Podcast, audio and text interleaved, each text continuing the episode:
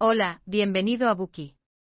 Hoy desvelamos las claves del libro Hábitos Atómicos, un método sencillo y comprobado para desarrollar buenos hábitos y eliminar los malos. Imagina que estás sentado en un avión, volando de Los Ángeles a Nueva York. Debido a una misteriosa e indetectable turbulencia, el morro de su avión se mueve más de 7 pies, 3,5 grados al sur. Después de cinco horas de vuelo y antes de que te des cuenta, el avión aterriza, pero no en Nueva York, sino en el Aeropuerto Internacional Washington Dulles, que se encuentra a 362 kilómetros de su destino. Un cambio mínimo durante un periodo prolongado puede hacer una diferencia significativa, y la trayectoria de un avión es un buen ejemplo. De igual forma, un ligero cambio en sus hábitos diarios puede orientar tu recorrido hacia un destino completamente diferente. Ese es el increíble poder de los hábitos. Todo el mundo quiere controlar su vida y no dejarse llevar por los malos hábitos. Hacemos la lista de propósitos de año nuevo y nos comprometemos a perder peso o dejar de fumar, seguir leyendo o corriendo, pero estos propósitos con frecuencia no llegan a cumplirse. ¿Es por falta de voluntad? No, solo lo estamos haciendo de forma incorrecta. Siendo específicos, es porque no hemos creado un sistema óptimo de comportamiento. James Clear plantea que se necesitan cuatro pasos para adquirir un hábito. La señal, el anhelo, la respuesta y la recompensa son los pilares de todo hábito. En este libro se resumen las cuatro leyes correspondientes a los cuatro pasos necesarios para ayudarte a adquirir buenos hábitos con rapidez y romper con los malos hábitos. No hay una única forma de adquirir buenos hábitos, pero este libro propone un camino eficaz estudiado en profundidad por el autor. Es ideal para todo el que busca un enfoque que le permita ir un paso a la vez. El autor de este libro es James Clear, un estudioso de los hábitos y autor del bestseller del New York Times, Hábitos Atómicos, un método sencillo y comprobado para desarrollar buenos hábitos y eliminar los malos. Más de 500.000 personas están suscritas a su boletín informativo por correo electrónico. Y su sitio web recibe millones de visitas al mes. Clear es el fundador de la famosa Academia de los Hábitos, plataforma principal de capacitación para personas y organizaciones interesadas en adquirir mejores hábitos tanto en su vida personal como laboral. Más de 10.000 líderes, gerentes, maestros y asesores se han graduado en la Academia de los Hábitos. En el vestuario del equipo de la NBA San Antonio Spurs, pegada en la pared hay una cita de Jacob que dice, Cuando nada parece ayudar, voy y miro a un picapedrero. Golpea su roca unas cien veces sin apenas lograr algo más que una grieta. Sin embargo, al golpe 101 se parte en dos, y sé que no fue ese último golpe lo que lo hizo, sino todo lo que había ocurrido antes. Todos sabemos que los cambios de hábitos no suceden de la noche a la mañana. Pero en la vida real, a menudo nos esforzamos y exigimos una recompensa inmediata, o de lo contrario dejamos de esforzarnos.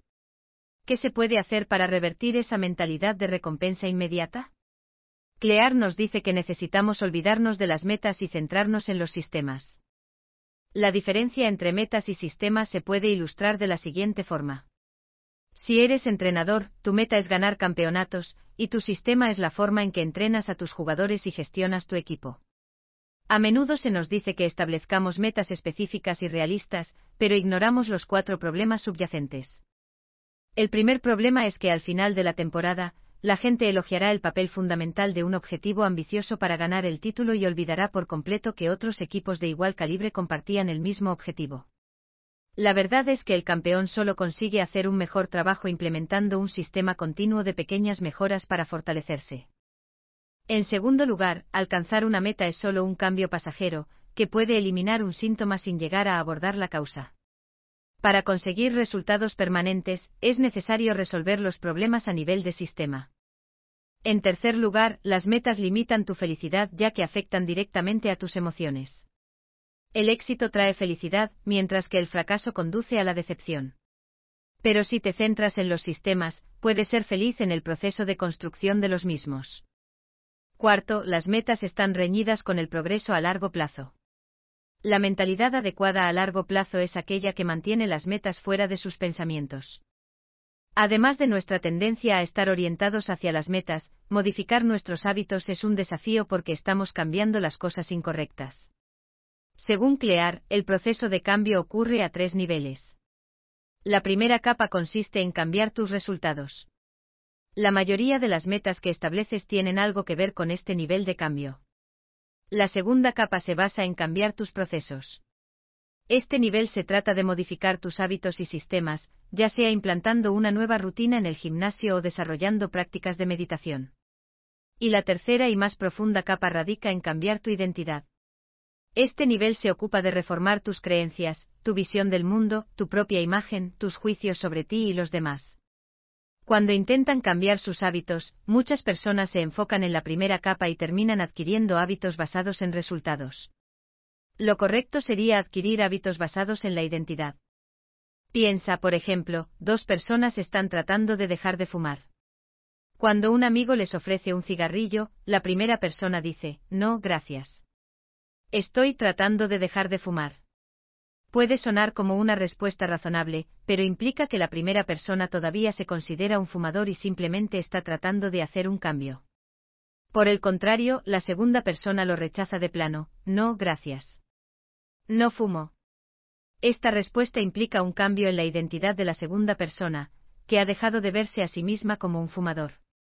Clear cree que el verdadero cambio de comportamiento pasa por un cambio de identidad. Cualquiera puede convencerse de correr largas distancias dos veces por semana o terminar un libro. Sin embargo, sin modificar la creencia detrás de su comportamiento, la práctica al resultar incompatible con su identidad no durará. Los estudios han demostrado que cuando una persona se identifica con un aspecto de su identidad, es más probable que actúe de acuerdo a este. Por lo tanto, debemos esforzarnos en ser corredores o lectores, no correr una maratón o leer un libro. Siendo exactos, los hábitos reflejan nuestra identidad. Escribir todos los días hacia un escritor, entrenar todos los días hacia un deportista. La identidad, por otra parte, proviene del hábito. Nadie es un escritor nato. En sus días de estudiante, las habilidades de escritura de Clear eran mediocres. Comenzó su carrera como escritor publicando dos artículos a la semana. Tal hábito lo convirtió en escritor.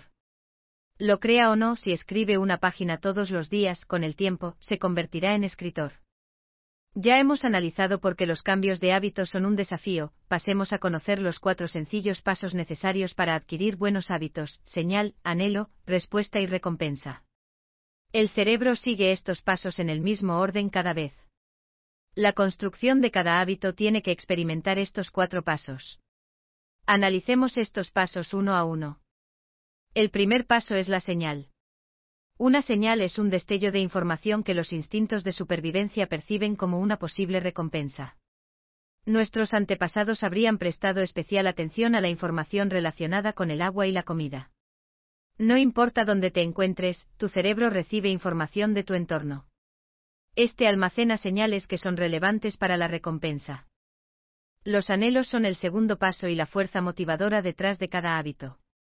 Sin algún nivel de motivación o deseo, sin anhelar un cambio, no tenemos ninguna razón para actuar.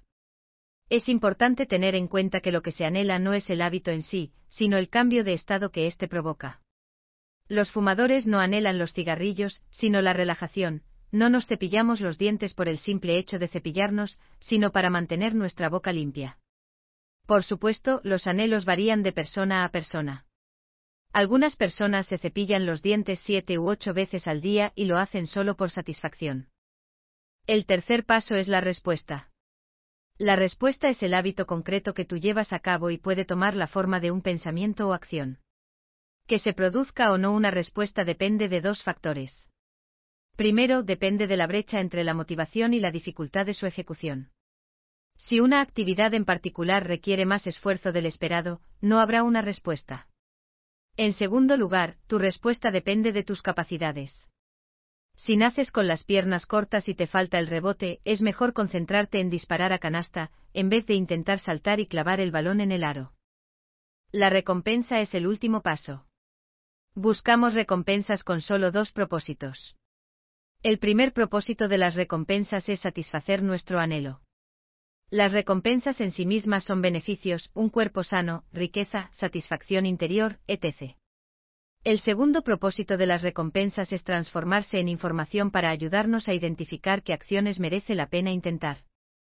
En otras palabras, comportamientos que puedan satisfacer nuestros deseos o complacernos.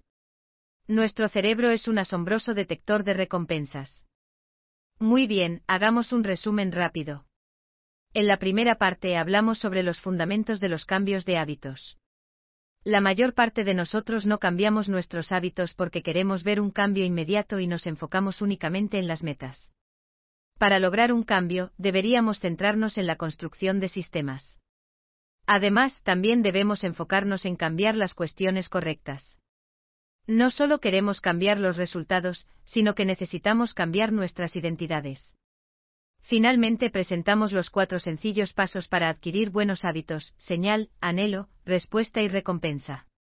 A continuación, en la segunda parte hablaremos de las cuatro leyes del cambio de comportamiento correspondientes a los cuatro pasos mencionados.